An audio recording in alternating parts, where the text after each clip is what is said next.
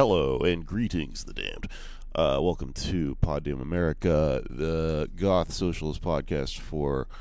I'm very exhausted. I don't know. Um, recording this intro the next day after we recorded it because um, I got very drunk last night. Um, I just wanted to let you know a couple things about the episode today. We've got a great guest, Jamie Peck from the Antifada, a podcast that I highly recommend if you enjoy leftist, socialist, and hey, guess what? Also goth podcasts. Uh, I did their show a while back and uh, came to find out I have a lot in common with these guys and I really like them. So, uh, highly recommend their show if you like more of this sort of thing. Um, listen to the episode I did. I had a great time. We did poppers. It was awesome. Um, also, I just wanted to say um, I found the outro music I was looking for, the crazy Bauhaus style music, and that'll be at the end of the episode. Uh, it'll be it'll play us out. It'll be a guy named Mr. Maxwell. Um, just a second, let me look up where you can find him. Um, you can find this artist on SoundCloud at, or I'm sorry, on Bandcamp at Mr. Maxwell One, I believe. I'll put the link in the episode description. Um, he's got a new EP out and a bunch of older albums, so check it out. I like supporting other artists via this show. It's really cool. Keep sending me your stuff. I'll put it on the show. I don't give a shit. We have to do two of these a week. so, um, anyways, uh, yeah, I don't know. I'm just really excited to uh, to do a Halloween couple of uh, episodes for this show because uh, uh, I am one of those basic pumpkin spice bitches. I enjoy this time of the year very much. so we're gonna talk a little bit about this hex thing I went to.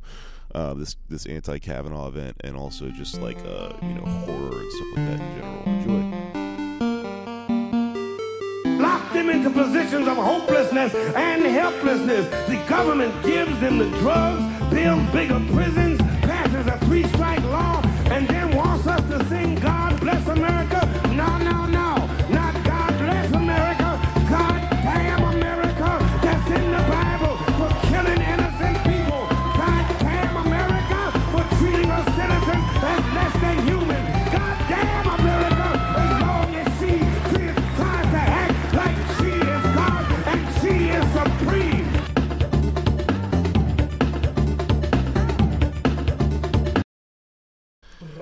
All right. Greetings, the damned. Um, welcome to a very spooky edition of Pod Damn America, the goth socialist podcast for mummies that are exhausted because they work too much. Um, I'm ah, ah, ah, nice. I'm Jake Flores. That was Oh, oh, oh. Al- Alex Patak. Do we say our Worth it. names now? I hate that. I don't know Alex Patak. Uh, I've also got with me Anders Lee, Anders Lee here.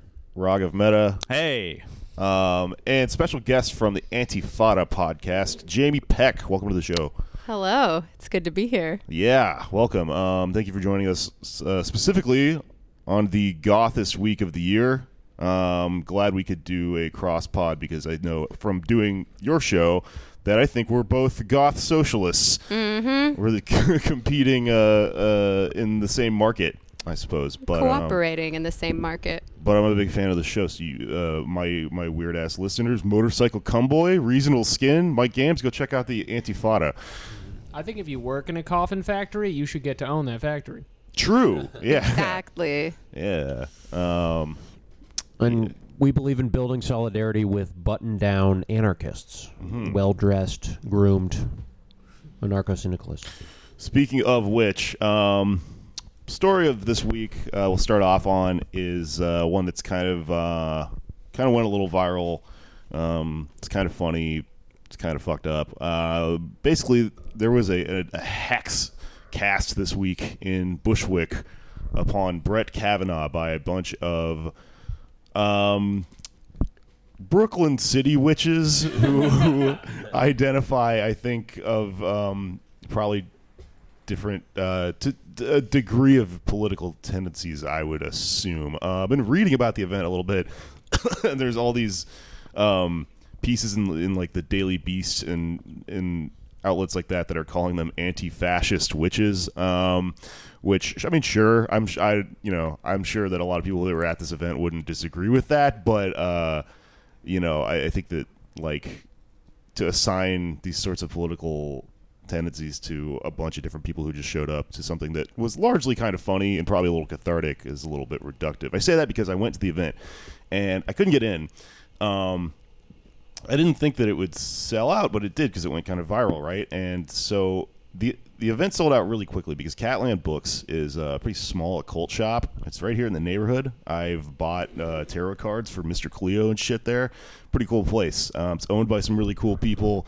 Um, in particular, there's a couple that owns it who um, are. I, I just it was really interesting to see them. Um, you know, sort of uh, corralling everyone and acting as liaisons between the police and all the various people there. How many people were wearing robes? Okay, so there weren't a lot of like full on robes, How right? many judges were there?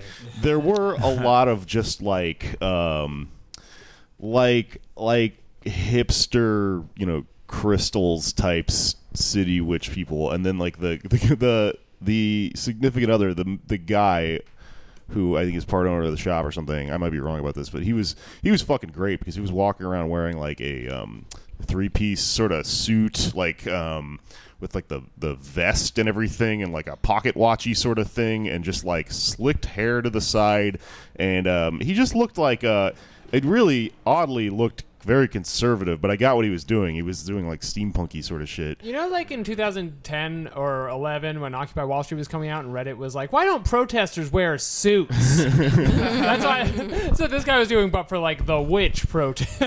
Dress for the job you hate.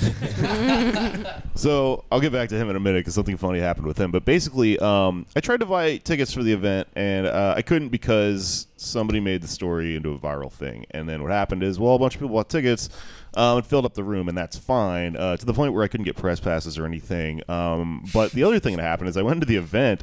And all of these people in the Facebook event page were saying like, um, "Hey, I got tickets, uh, can't go, and and it turns out I'm going out of town. Hit me up, um, and I'll wire them to you or whatever." And uh, so I I'll talked. send you a graven. well, I talked to a few different people because I was just trying to find tickets, and then I noticed immediately like they didn't even change their profile photos on Facebook, but they were all people that are just like Jesus is God and shit. It's like, oh, you didn't buy tickets to this event and then forget to go. You're just trying to get. You're just trying to scam people openly. Um, if you looked at their like profile pages, they were all living like California and shit, and they were just like open evangelicals, which is weird because you know they were just like trying to steal from me. um, They're doing a psyop.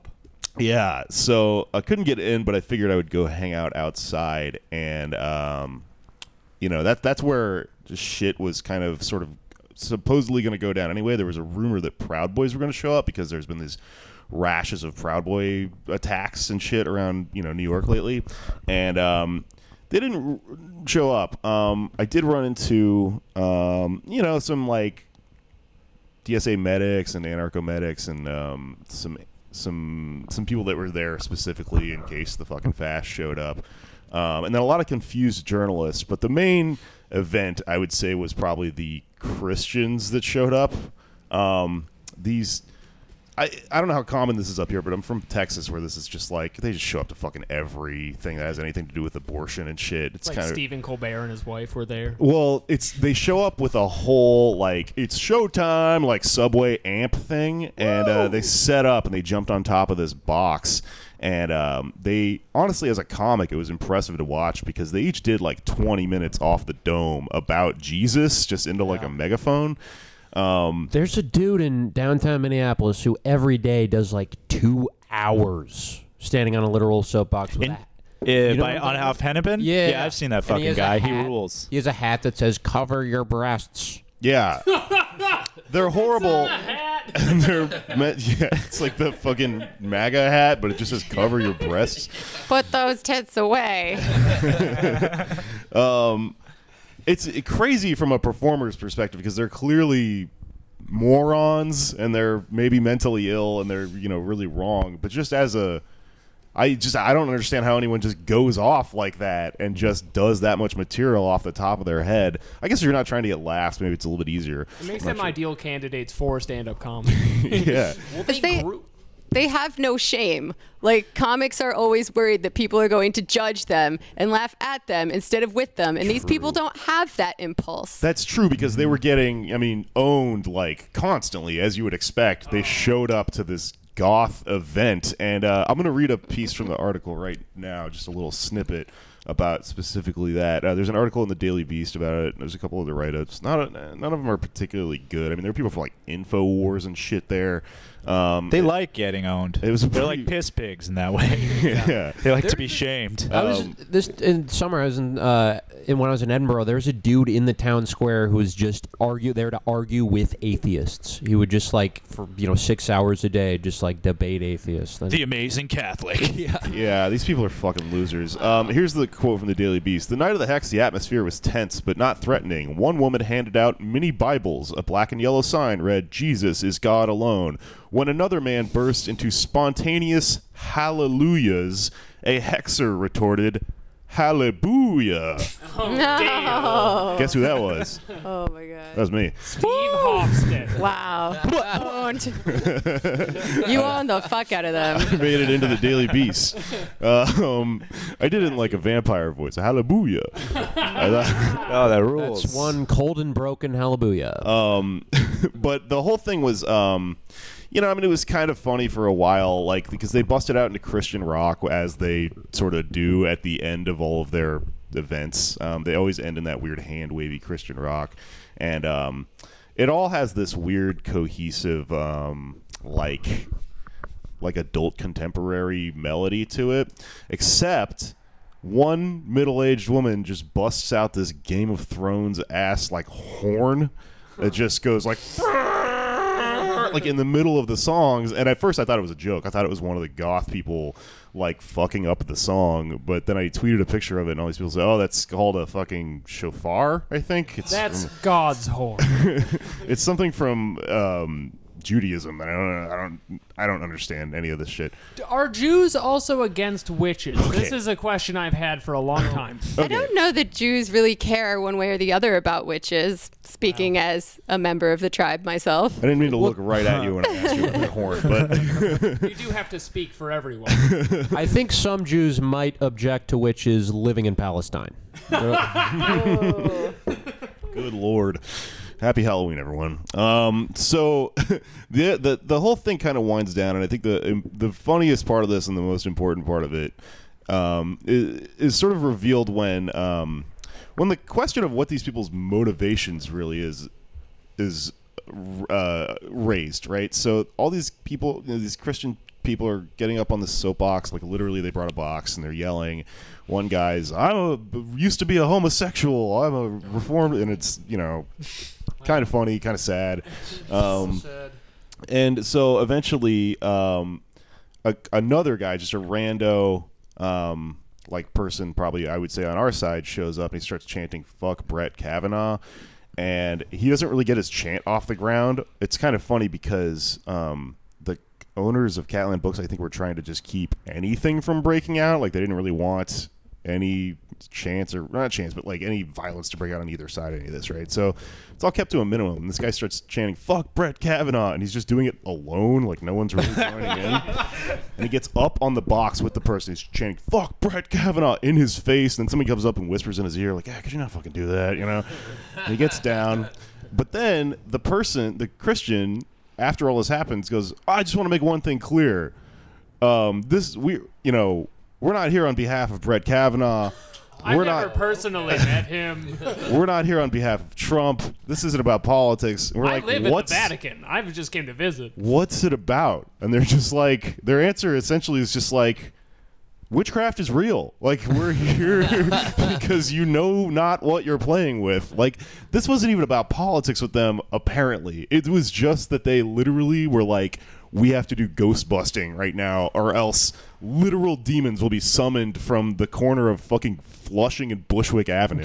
Oh, dude, do you remember the Rapture in like 2011 where there were all those people who thought they were going to ascend, Yeah. and so you could get it was a great grift if you like fi- you uh, get the hired to water those people's plants while they're in heaven. If you're like a sinner, you can say, "Yeah, give me a thousand bucks flat. I'll make sure your fucking dogs are walked and all this shit. Free money." I, I have to say, fuck Brett Kavanaugh is a not very chantable sentence. Yeah, it w- It's funny when people get so triggered by hipster witches yeah. because it's like it, it, it's just a fundamental misunderstanding of like how much witchcraft means to them. I don't want to throw shade on any like very committed witches because I am friends with some of them too, being like you know a girl op- occupying a certain social milieu, shall we say, in Brooklyn. Sure. but like it's a trend. Like a l- most of these people are gonna move on to like succulents or something in a few months. So. yeah, it's definitely like an Instagram hashtag. Right yeah, now. they used to be Vine stars. But- now they're witches. I mean- Succubus to succulents. in like I guess the parallel I'm kind of seeing here is is that the, the the church is really funny in that they don't realize they're getting kind of trolled in a lot of ways by Satanists and goths and shit like that because if you you know if you read about the history of like the church of Satan in you know the the 50s and 60s in this country as founded by like Anton LaVey it's a joke. The whole point of it is not that it's an actual religion that's like metaphysical where you're like literally worshiping Satan. It's just they were just trolling the church by having quote unquote black masses and uh, sort of like having this social club that has this you know this aesthetic that isn't literally predicated on like the afterlife and if you don't follow these rules you're gonna die. Um, there are people that take a little bit more seriously and, and, you know like ascribe to like the hedonistic nature of it. It's it's just one of those things that it's it's like a religion. It's there for you to just do whatever you want with. But a lot for a lot of these people this is largely a joke. And the christians were like kind of aware of that. It's amazing the logical sort of uh, acrobatics they're able to do to just justify still being up on the soapbox. Like at one point, they're like, "We know you may think this is a joke, but it's actually real, and you're actually playing with the devil who's like coming to get you." It was fucking bananas. Um, Well, we're all gonna owe them a big apology when the hipster witches accidentally summon Satan and he eats us all. Yeah, and he eats a cronut first because he's in fucking Bushwick or whatever. Yeah, I remember in a really old interview with that Alkaline Trio guy, Matt Skiba, or whatever, and he was like a registered Satanist, and they were like, "Are you really a Satanist?" He's like, "Nah, I just like getting a rise out of people or whatever." Oh, they're like fedora atheist bros. Yeah, with for sure. Slightly better style. Yeah, Yeah. of course, yeah. Yeah, and I mean, like to that point, a lot of the other people that were there that were outside to sort of counter protest the church were like, I mean, I probably agree with them politically, but also not very cool. Like, if it's not very cool to be a grown person who is like a quote unquote atheist. I mean, I am like an a you know, if you ask me what I believed in, that's the answer. But to like, if your thing is like yelling at like Jesus freaks, like What's cool would be Ricky Gervais, you're lame. Yeah. that's what we're saying. Yeah, I mean, that's Ricky Gervais was there. That's basically the same thing they're doing. If it's like, yeah, this is a joke and you shouldn't take it seriously, then like it's the same thing with atheists. It's like why you're going out of your way to like if they want to be religious, like why do you give a shit? You know? Yeah. Yeah. Um, I wish I had the amount of free time those people must have to spend on something like that. Atheist? It- Yeah, like more time people who to spend church. their time showing up and yelling at Christians. Yeah. Like, oh my god, especially how if do you- what do you do for work? Like, how do you have this much leisure time? well, you know, GameStop employees, I think, this is my break. something along those lines. Um, uh, la- la- um, Or you just are Sam Harris and say we're c- incredibly idiotic things with a sophisticated veneer and get paid millions of dollars a year.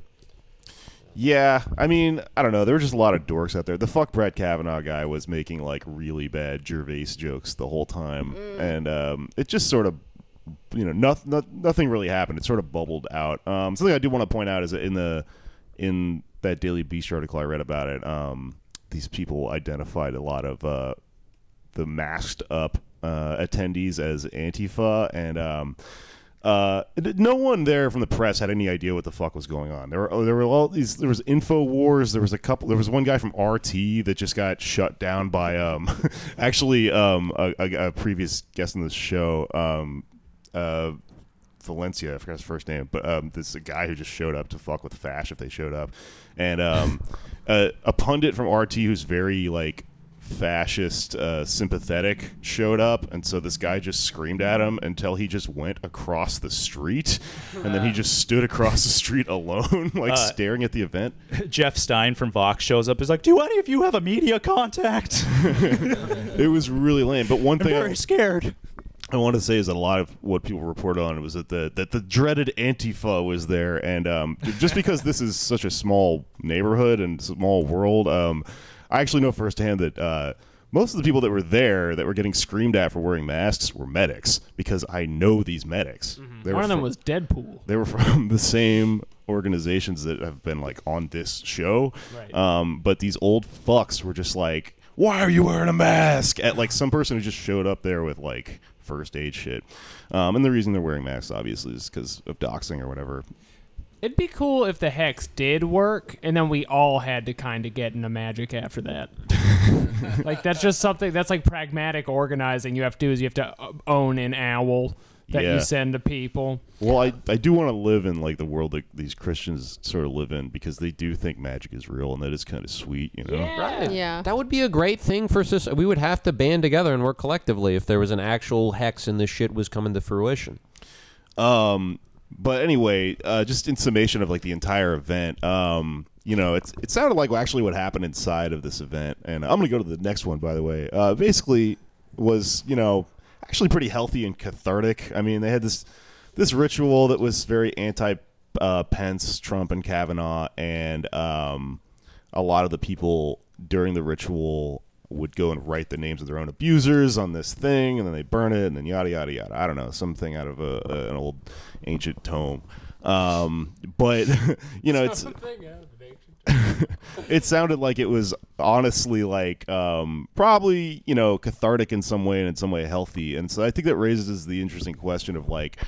Uh, what is this shit okay? Like, are we supposed to be, you know, secular people as political revolutionaries? Is it um, fun? You know, is it okay to have fun? Is it okay to seriously indulge in spirituality or occultism or anything like that? I say that as somebody who jokingly has a goth socialist podcast. You know. um, I think it's cool. Um, I mean, I kind of do too. I kind of don't care. I don't know. What do you think? You don't want to be the no magic guy. that sucks. It's really boring. Yeah, I agree. I mean, I've got a lot of experience with uh, not being a dick to people who believe in this stuff because a number of my friends are into witchcraft, astrology, tarot, etc. hey, take a look at my apartment, man. You don't have to tell me. And Your like, plant is dead. there are witches in Jake's apartment. I mean, it, it, it's like it's like any religion or spirituality, right? Like it's a second order thing that's mediated by so many other factors. Or something like Eastern religion, right? You see some people use it as an excuse to be a complete selfish asshole, and some people use it to be better. And like as long as you're not using your hexes or whatever as a replacement for IRL activities, like, oh, okay, my work here is done. I did something. I can go back to sleep now. I think it's fine. If you're using it to like psych yourself up to go do things in the world, that's fucking great. yeah. I can't protest. I'm making a six straw men out of hair.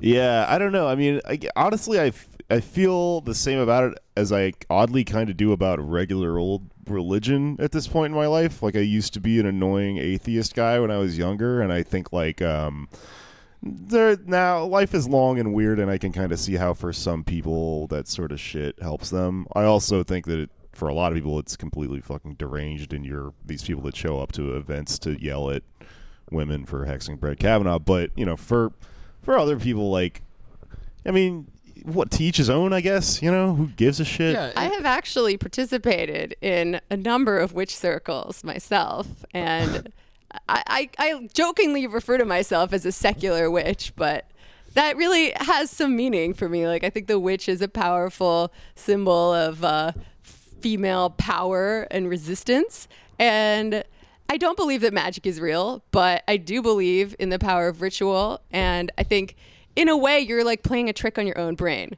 right? Yeah, that's what it is, right? Yeah. You're thinking about what you want. You're telling other people. So, you know, there's like some accountability. And then, like, you know, sometimes, okay, I guess I could tell you the story of how uh, my good friend roped me and some of our other friends into a witch circle when we were all on acid and mushrooms at Winter Cabin upstate. And we wrote down what we wanted to get rid of on pieces of paper. We all cried. We burned the paper. And for me, it was I needed to quit my shitty fucking job with a horrible asshole boss who sexually harassed me and it was just generally terrible. I needed to quit and go off on my own. And I'd really been putting it off because I didn't know how else I was going to make money. And after that, I was like, oh, okay, I guess I'm going to do it now. And a few days later, I quit my fucking job. I ramped up my contributions to the Guardian, and I called, uh, I emailed an agent, a literary agent, whose email I had been sitting on for months. Like something just went off in my brain. It's like, oh, time to actually email that agent now. So I don't think that's magic, but it certainly was good and Nailed helpful it. in It, my sa- life. it sounds like I'm the sold. ma- main utility is catharsis, right? yeah, catharsis, focus. Like we spend so much time just like trying to fucking survive uh-huh. that like you don't it, it's kind of like therapy. Like it's a space for you to actually like think about what's going on with you and what you really want and how you're gonna fucking do it. Yeah, it's really weird that I think we have like religions as these things that ha- are kind of vestigial at this point. Like they, for so long in history, served as this structure that uh, you know j- just like society needed it to some extent because you didn't have the internet and you didn't have all this other way of communication so you needed like a thing that you guys all met at in the center of your town every um, you know week or whatever or just a vague sense of community or you know the, whatever the fuck human the human mind gets out of these like rituals and things like that.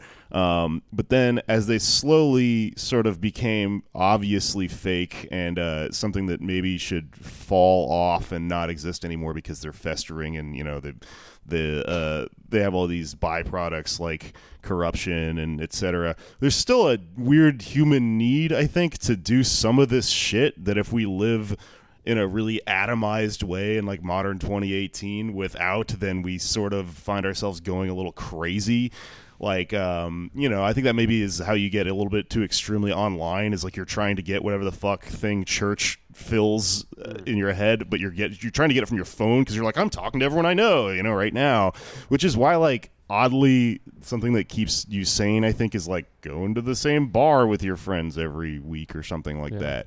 And that seemed to be what um, people were getting out of this event in a really ironic way. It was really funny to see both the christians and the witches both uh, you know practicing on lo- some level the same thing. It's like pick up basketball. yeah. kind of yeah. Um i don't know um I, I think there is something to be said um, that the left has to do a better job appealing to quote unquote normies, uh, middle Americans who are people of faith in particular. Um, but where I part ways with some people is that that you do, the way to do that is not by um, s- trying to suppress or police people who are eccentric or who you know Okay, so that actually I think is a good point because this is what I always tell people about the dirtbag left is that there's sort of sort of a parallel here, which is that if you want to build this coalition and you want a revolution that's populist and all this shit, Yeah. you really need to think about what you're cutting out when you tell people like we're not for this or we're not for that or whatever. Like it's some of these things might seem like when you you look at people that are of a religion that you don't understand or something like that.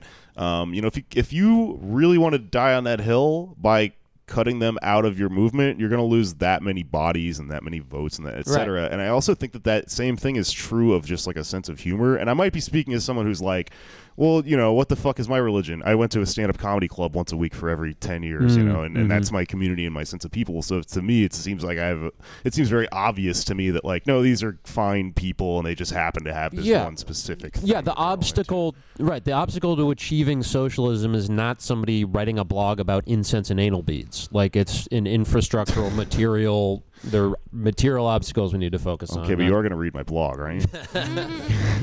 Yeah, as long as they're not trying to legislate away anyone's human rights based on a religion, I think religious people are perfectly welcome and have to be welcome in any leftist movement. I mm-hmm. do think, you know, after the rev, assuming that happens, we will see a lot less religion.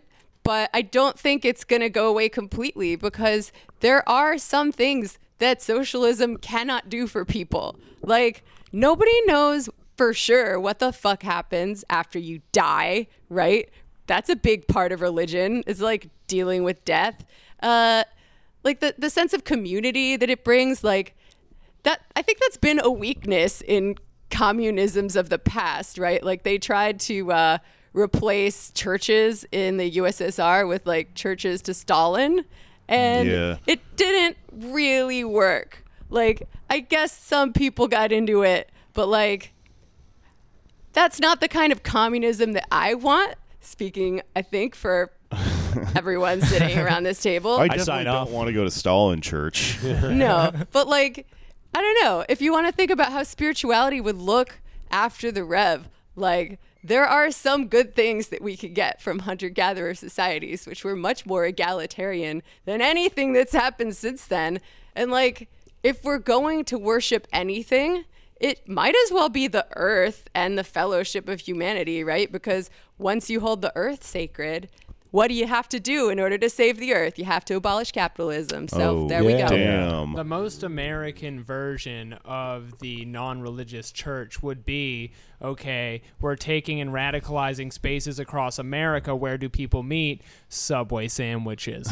You're going in Subway sandwiches on a weekly basis every day. And first, you just start talking to a few people and you just like hand them straws and stuff. And you're like, I like sharing or whatever. And then they come back and they're like, I remember you from last week. And you're like, You ever heard of Vladimir Lenin or whatever, and then you're in there, and now we're having grassroots reach to people. Uh, and Jared is like the fallen angel Loki. That was so biographical. That's how he got into Subway You sandwiches. know, so just a thought experiment. that actually I think is a good segue into what we should talk about for the the next part of this episode, which is that like you know on some level culturally we do have um you know this like this n- new modern pop culture version of mythology which is maybe these fucking dumbass Marvel movies or something like that. But also on some level, um, horror movies are great because um, I don't know how true this is, but there's kind of a kitschy idea, and a, it's kind of an idea you hear in film theory circles and shit like that, and on Cracked.com and whatever that um, horror is uh, supposedly this great litmus test for what the fears of a society are in any political era. So, like a com- uh, a classic um, example of this is that there's this big theory that you know during the Cold War there were all these alien movies because that is a placeholder for you know the specter of communism oh, these other people coming over to spread their you know evil ways and corrupt american you know fucking uh, MAGA society or whatever. Um, there's also Godzilla and stuff like that. All this stuff that has the threat of nuclear fallout, right? And so like, um, there's an a, a idea that you can apply that to any generation. By the way, that alien thing. There's a really great episode of Daria about it from uh, the '90s that I watched a while back that does not hold up because. The um, Daria and Jane clearly would have been leftists, uh, but in the episode they're like, "What's going on?" It's, They were probably at the battle in Seattle. Yeah. Yeah. Well, the, I mean, the '90s is actually, a, I think, a very interesting era to this point because it was kind of between. It was like a very brief period where we, we didn't have really a set other. You know, like the Russians during the Cold War, that was Right. the enemy. There's no And then- centralized enemy. Yeah. yeah, and then yeah, right before terrorism. So we kind of bounced around for a little bit. It was like the the black thugs for a while, and then after Columbine, it was like you know scrawny white kids. Like we're we're looking. It was Marilyn Manson. That was Yeah. the enemy. Yeah. well, yeah, Your cults. parents. Yeah, yeah. Don't forget your parents. It was just champagne Satanists, basically. Yeah. Dad. Texas Chainsaw Massacre is another good example of that. Like, I really enjoyed the episode of Rev Left Radio where they did some Marxist film analysis of oh, Texas Chainsaw Oh, fuck, Massacre as like a perfect metaphor for every all of the capitalist crisis that was happening at that point in time. It was I started a skeptic and now I believe. That was Okay. the 70s? 74. 74. okay. Yeah. Yeah. Yeah.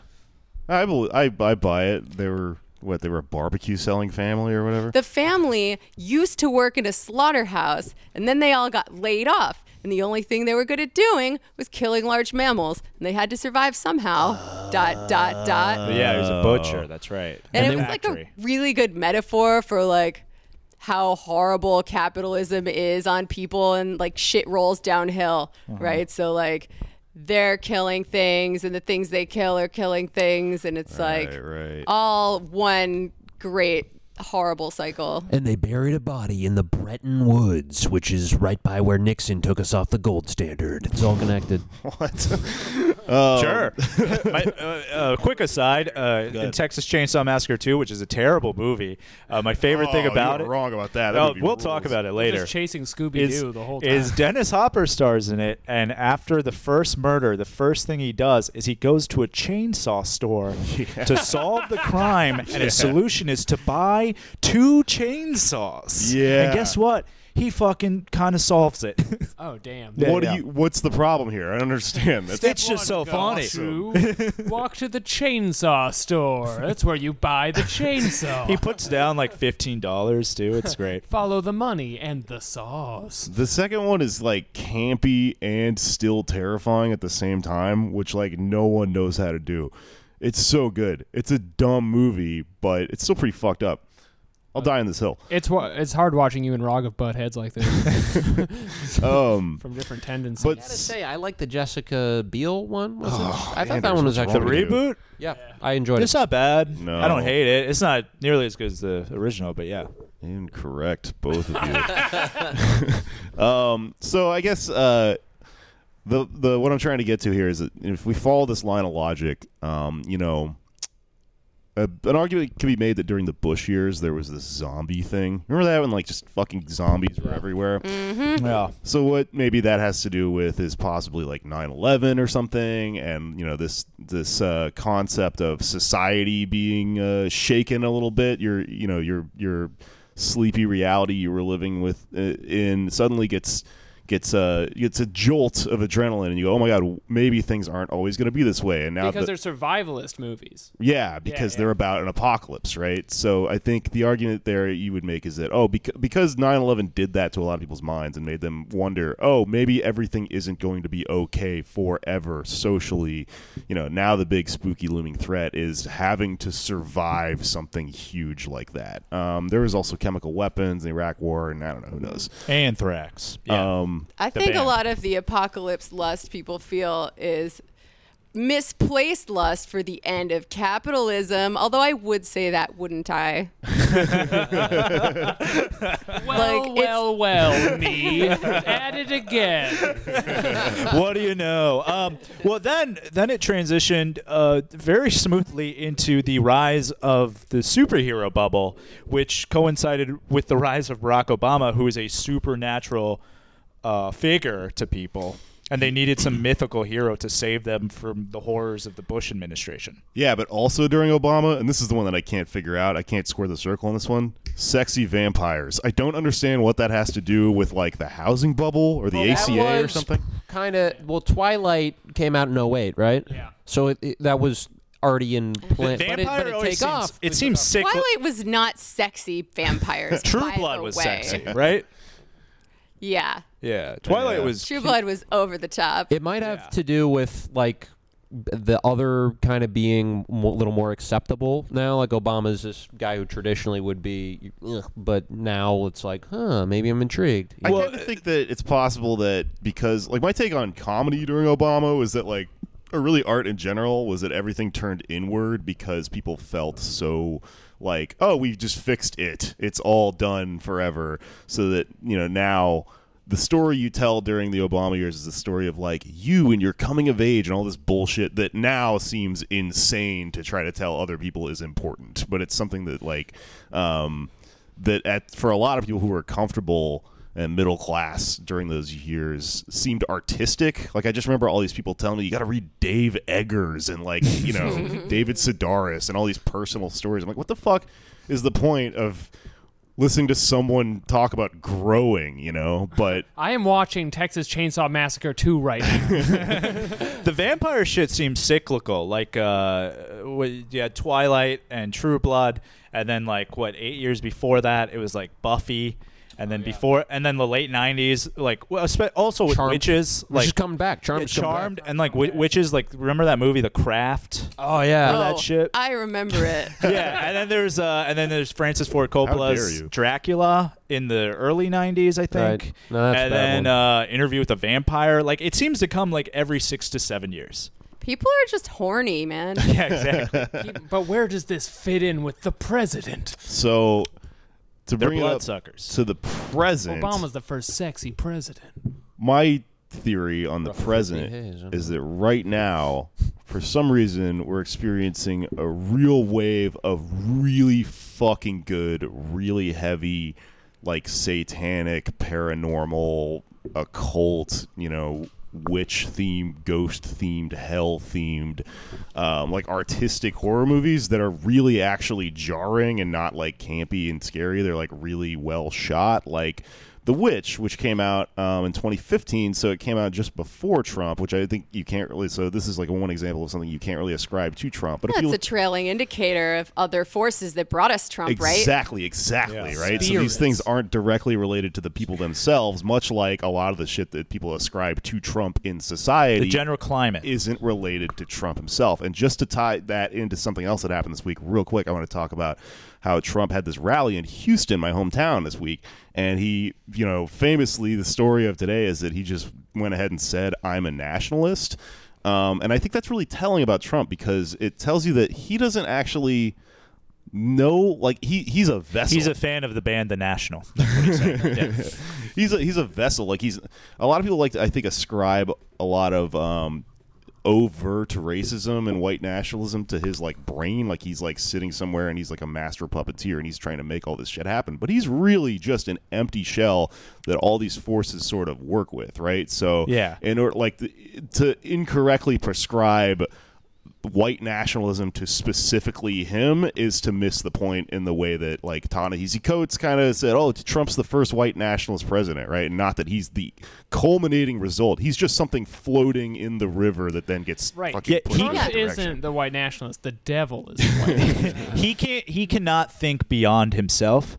Like it seems weird to say he's not sophisticated enough to be a white nationalist, but it's that he's not curious enough to be a white nationalist. Yeah. Nationalist. Everything he says is something he got from TV. Yeah, exactly. Yeah. Well, yeah, I mean, he's obviously dim, but like it, uh, his father, Fred Trump, was really into this theory about uh, it was kind of eugenics. It was like light, eu- well, not even light eugenics, straight up eugenics. It's like Yeah. some people are better than others, and uh, you're just born a winner and a success person, and not other people are losers, and that's just the way it is. And you know, you can pretty easily swap in white male for the the winners, and that's kind of embedded in his brain. I don't know that he, you know, could articulate Yeah, it. I mean, like, yeah, clearly Trump hates black people, but he's racist like the way Kenny Powers is racist. Right. Like he's just he's just an asshole with a lot of money who can weaponize it from time to time if he's fucking bored enough. Yeah, so he's uh you know he's not the exception. He's just part of the problem. It would, if it wasn't him, it would probably just be someone else who had fallen into that position, right? Has Trump ever had a specific moment where he talks about jet skis, or are we just assuming he's been on one? Um, you know, if I was a gambling man, I'd assume. he's, I uh, would not want to see that photograph. I would. Yeah.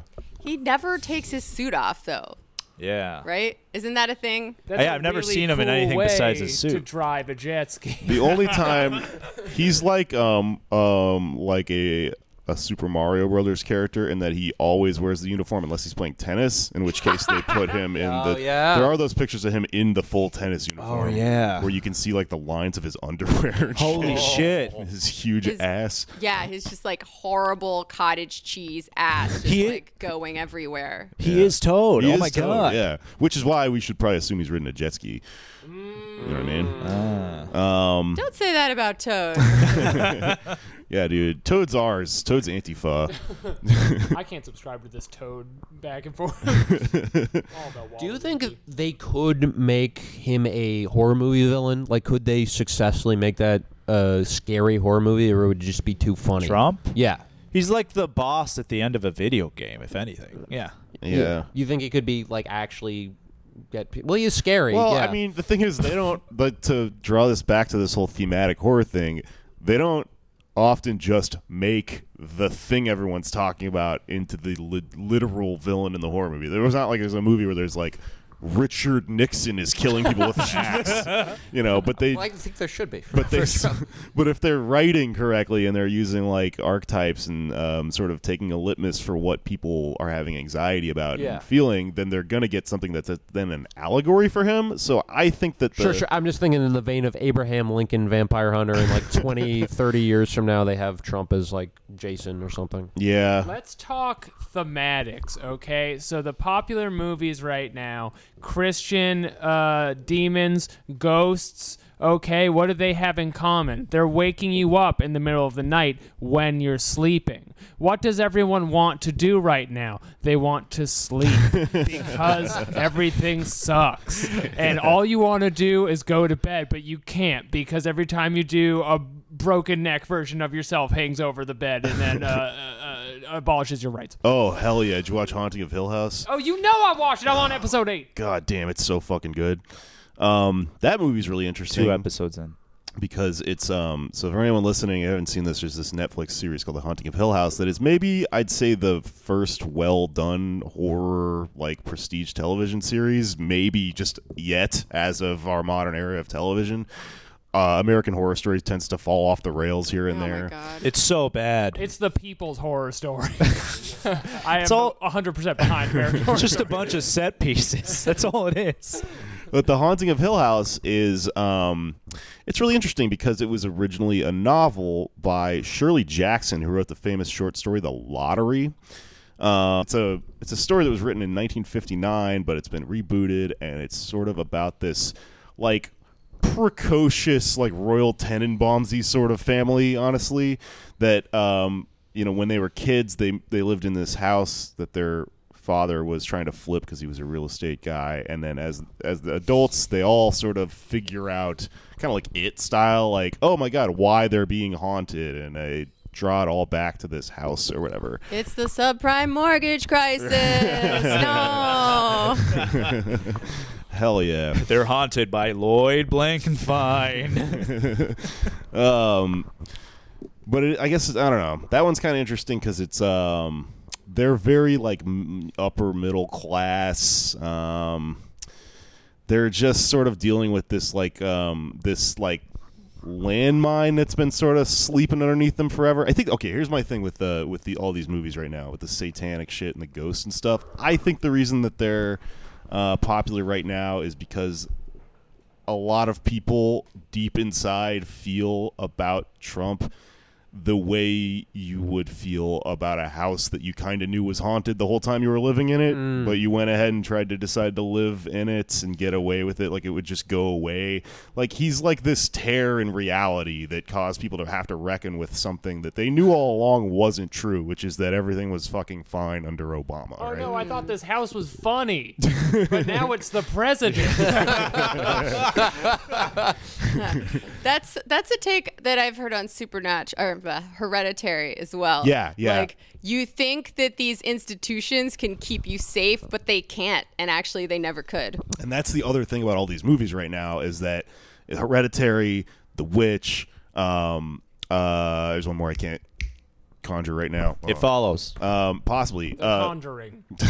might have been it. Um, but the, the the the fucking devil wins in the end of a lot of these movies. Yeah, he rules you. Devil OP. It's not like the '90s where someone would come back at the end of the movie and have a shotgun and be like, Yeah. "Oh, you know, fucking DMX starts playing," and then the whole audience is like, "Hell yeah, get the," you know. Yeah, bring that back. that was my least favorite horror trope in the '90s, um, where they would be like, "I'm gonna get this bitch," and then they would just kill Freddy Krueger. We'll have a perfectly scary movie. Then one scene at the end completely changes tone where we kick the devil's ass.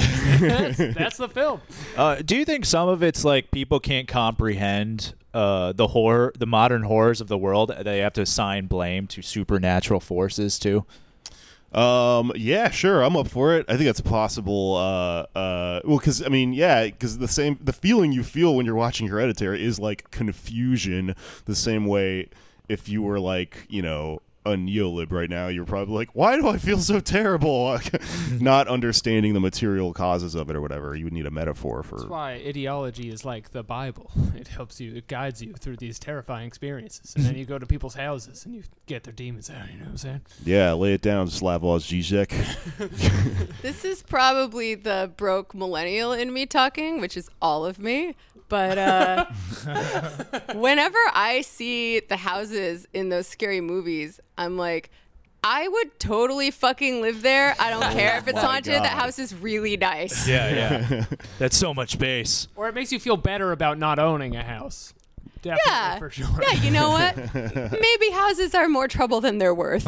yeah, that's actually. I'm just a gonna really. eat my avocado toast and feel better. Yeah, ghosts never haunt a studio apartment or No, anything. yeah, they hate rent. Yeah, they would be stuck.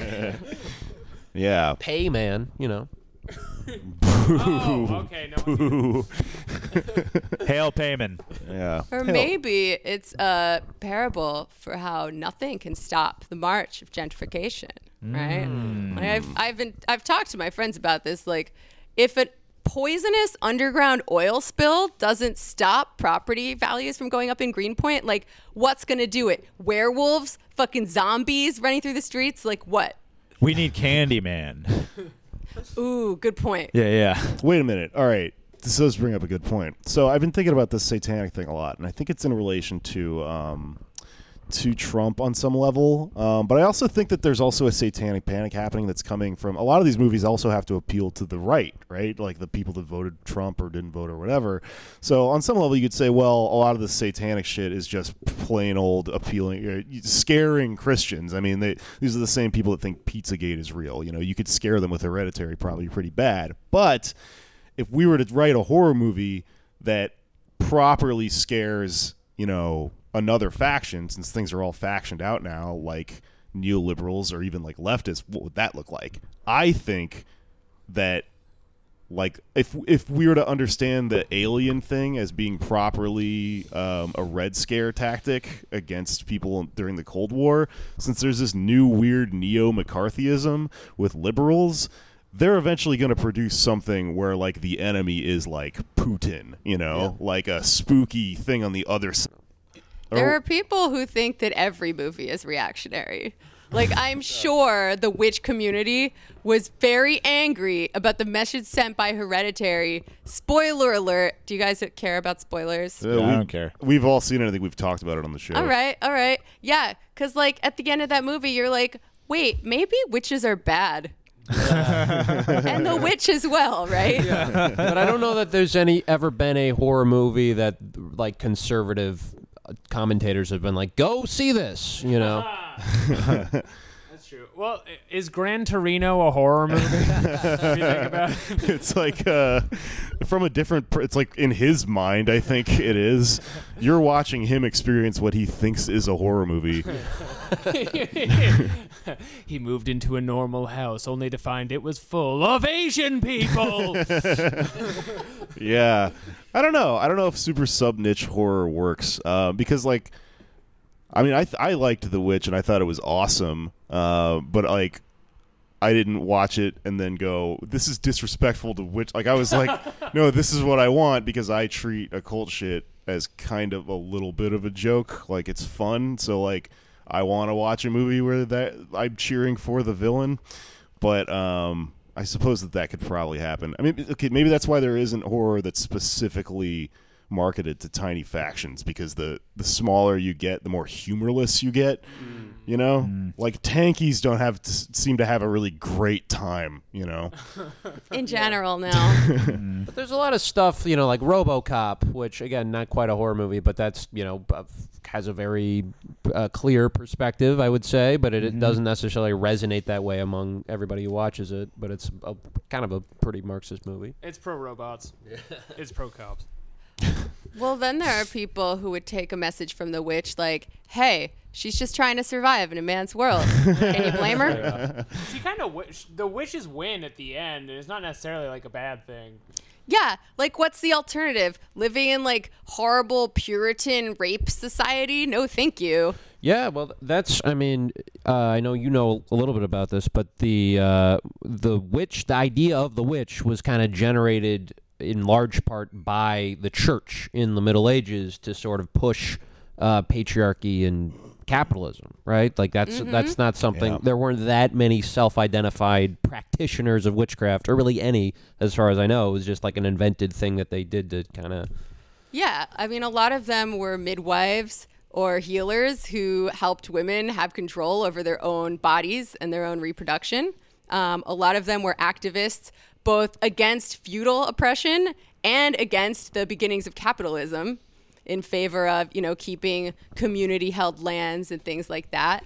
Um, I haven't read the whole book, but Silvia Federici wrote a really influential text called Caliban and the Witch Women, the Body, and Primitive Accumulation, and makes a very good case for this uh, the, the preponderance of witch burnings across Europe to be a way of primitive accumulation via women's bodies, women's reproductive systems, right? Because in the Marxist conception of capitalism, it's not just it's like why do some people own shit and some people have to work for them? Is it because the owners just like worked the hardest or like their ancestors did? No it's because somewhere along the line at the beginning someone decided to play by some new rules and do a thing called primitive accumulation where you take things that aren't yours like either by expropriating commonly held land or by uh, doing settler colonialism on a new landmass full of people who you can dominate with guns, germs, and steel, or in the case of women's bodies, like the actual the act of reproduction. Because before capitalism or before before agriculture, people tried to limit the number of kids that they had because they were traveling around and they were hunting and gathering. After agriculture, um, and especially after class society arose, um, people needed to have more kids because they would increase their production that way. And by that, they would generate a surplus. So that's the reason, going back uh, a number of years, why women were first sort of forced into these roles. This is not something that has existed throughout history, and that's a common misconception that people have. Oh, that's awesome. That's sick. Um, it's funny thinking of a witch as a specter to promote capitalism, where you just get these like priests going in small circles in towns and be like, "You ever, you ever notice witches? They uh, they just give stuff away. What the fuck's up with that? They're never trading anything. just keep all the shit for themselves. What are they doing? They're out in their hut. Their hut. You ever seen my mass? I like the concept of primitive accumulation. I'm just gonna next time someone has donuts, I'm just gonna claim primitive accumulation. just take like, no, this is actually a very complicated uh, historical thing I'm doing. I have a right to do this. Um, wow, that is really interesting. Uh, I need to check that out. That's fucking mad interesting. I'm reading a, um, something right now that is um, okay. Actually, t- since I was talking about um, like fiction that is specifically targeted towards factions and reactionary groups and stuff like that. Um, reading Ursula K. Gwyn, Le Guin right now Oh, hell yeah. um, who I, I for the first time reading this book called The Dispossessed, which is her famous one or whatever. But it's uh, it's really interesting because it's um, kind of reminds me of like anarchist feminist like Vonnegut almost. Yes. It's like science fiction, and it's you know. It, Sort of a, a book that takes place cut up on two different fictional planets that are heavy, heavy allegories for, I guess, like capitalism and socialism on some level. Am I getting that right at all? I'm listening to like yeah, it's style. like a very realistic imagining of this sort of anarcho syndicalist society, Mm-hmm. which runs counter to both capitalism and Soviet communism, right? Because it's very decentralized and there's no ruler, Yeah. there's no Stalin. That's what I really think we got to do is, and I get why, because it's like in a movie or fiction, you need conflict. But uh, instead of all the apocalyptic stuff, which is fun, you know, it's like, oh, this is what's going to happen if we keep going the way, doing things with the way we are. Why don't we make some stuff about how things could be, like the vision? You know, start making. Well, that fucking, seems to be what Ursula K. Le Guin did, and Yeah. I'm like wondering why had I never heard of this book until recently. And I go, okay, well then maybe it's probably because it's not part of what we're understanding as the monoculture when we talk about all these horror movies and stuff. And that in itself is really interesting because we have monoculture up to a certain extent now, but it seems like it's breaking. Like it seems like movies are kind of over. Movie Pass was the last f- weird flailing attempt at just getting people to go watch movies. Do AMC Movie Pass. It uh, Promoting it right now. AMC Movie Pass. Go for it. um, please send us money AMC Movie Pass if you uh, since we're promoting This is you. a podcast of Stubs members. Um, but if we're gonna sort of like veer off into this post monoculture world where like all of fucking alt right people read one thing and then we have our own world and uh, you know there's not really like one gr- group of media or one channel that we all subscribe to to get our information, then um, you know maybe it is more possible to yeah to make media that promotes um, you know our vision of the world in some way, and that that can then compete with you know this Fox News bullshit that is the other side of. Uh, you know this cultural argument.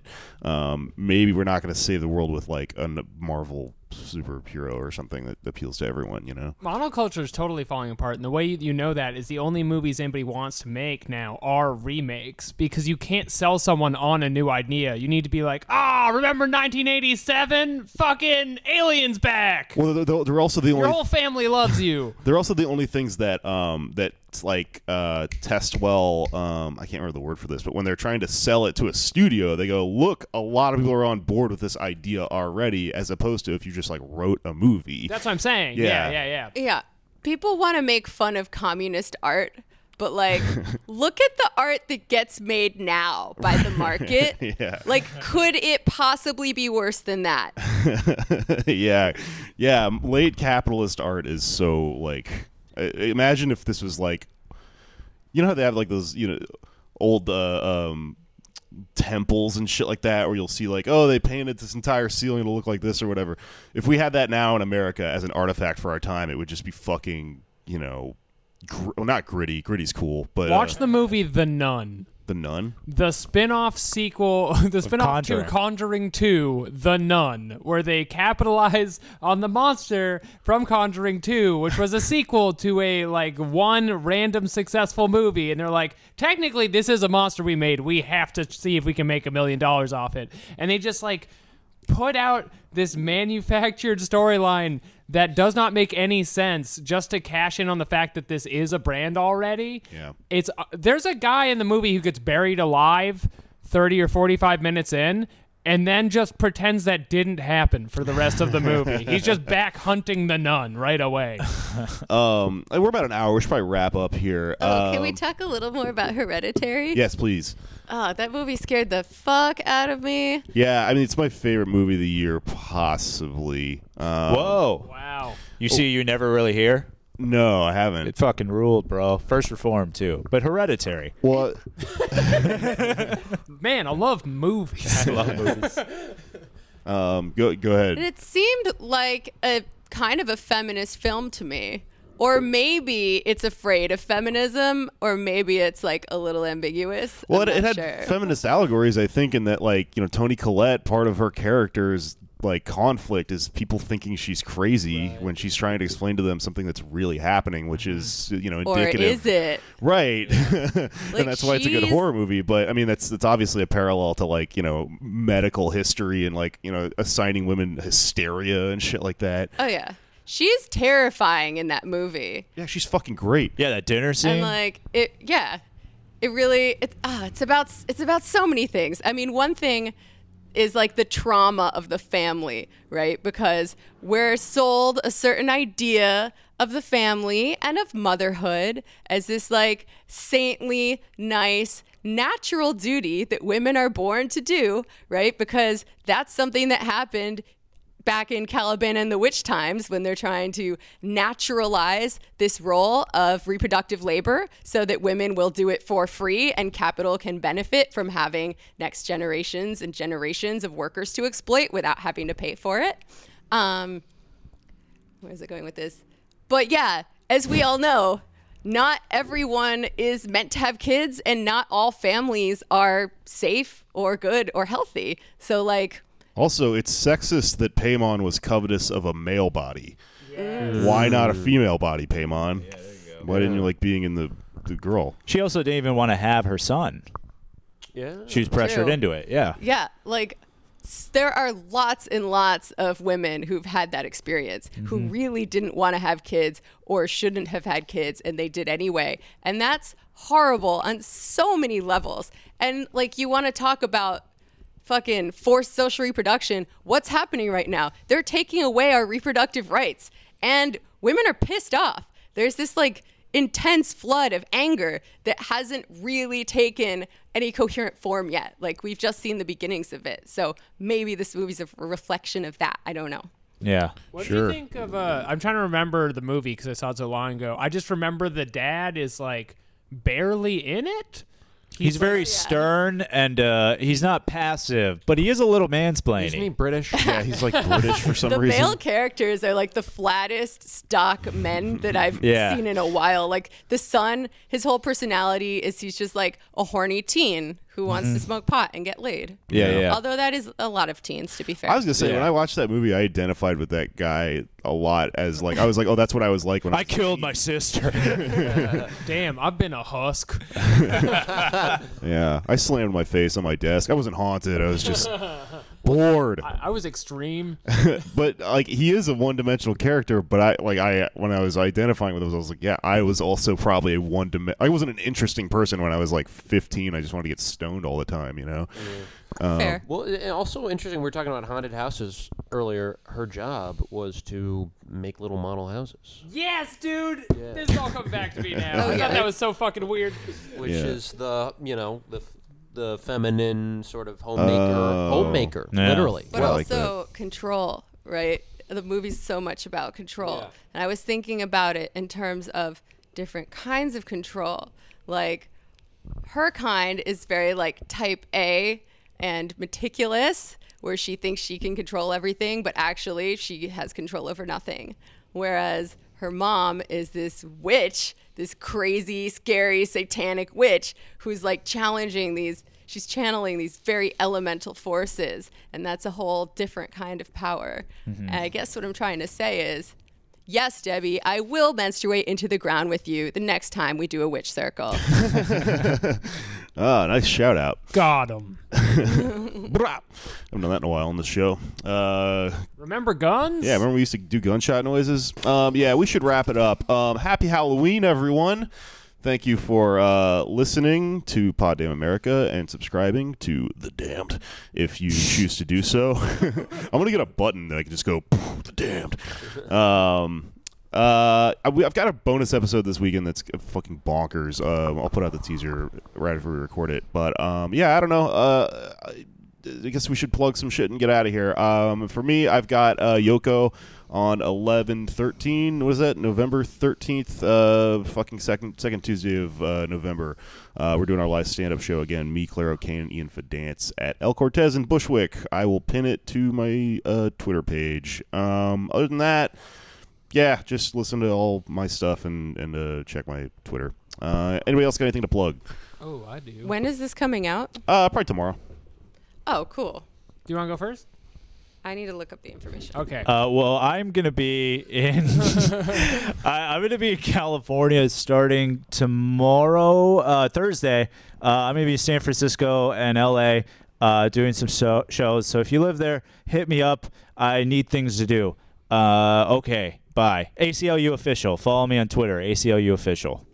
Okay, I'm gonna go now. Um, I made a movie. Please watch it. It's pinned to my Twitter on the top uh, pinned tweet. Okay, at Patak Jokes. It's up there. It took a very long time to make. Please give me gratis- gratification for that. It's- and uh, what's up? It's just the tape from The Ring. It's just the tape of the ring. It's a spooky episode. I hope we've all had fun. And uh, please alex come watch. just comes climbing out of your tv does a tight five minutes If it, if you're, I'm looking for stage time anywhere I can get it. People, please come to my weekly show. We're back at Von Bar on Sundays at 7 p.m. If you live in New York City, go to Von Bar. Bye. if yeah, if you're listening to this Wednesday the 24th, you have just a few short hours to get a ticket to my one man show, Dummy, which will be at Brooklyn Comedy Collective. It's um, a fun show about the autistic spectrum, how it's a, a symptom. Autism is a symptom of capitalism. It's a made up thing like witchcraft. And it has been, you know, if that's an inflammatory statement, I know. If you want to hear more and you want to argue with me about it, please come to the show tomorrow, or excuse me, today, Wednesday, not, uh, 1024, 9.30 p.m., $5, Brooklyn Comedy Collective. I never thought about the angle Anders is a witch. Our witch is autistic. Well, that'll be for No, next unaddressed, podcast. no. Jamie, got anything to plug? Yeah, I'm going to be a team player and plug a DSA party in Central Brooklyn. There you go. So this weekend, October 27th, that's Saturday, folks, come to the Red Scare, a very Central Brooklyn Halloween party. it's 8 p.m. to 12 a.m. at the Verso Books Loft in Dumbo. Tickets are $15, and that uh, supports the work of Central Brooklyn DSA. Also, listen to my podcast, The Antifada. Um, it's, it's pretty good. I like it. Work pretty hard on it. It's pretty good. And if you listen to all the episodes of The Antifada and Pod Damn America and you still need something to listen to, you can listen to The Majority Report with Sam Seder, which is where I work four days a week. Both great shows. Yeah. I've been on both. I am bragging. Um, that's it. Happy Halloween, you goth socialist fucking weirdos. Boo. Um, stay exhausted. I don't know. I really need to sign off thing. I'll come up with the, some one a year into this show. Lock the gates. Lock the gates.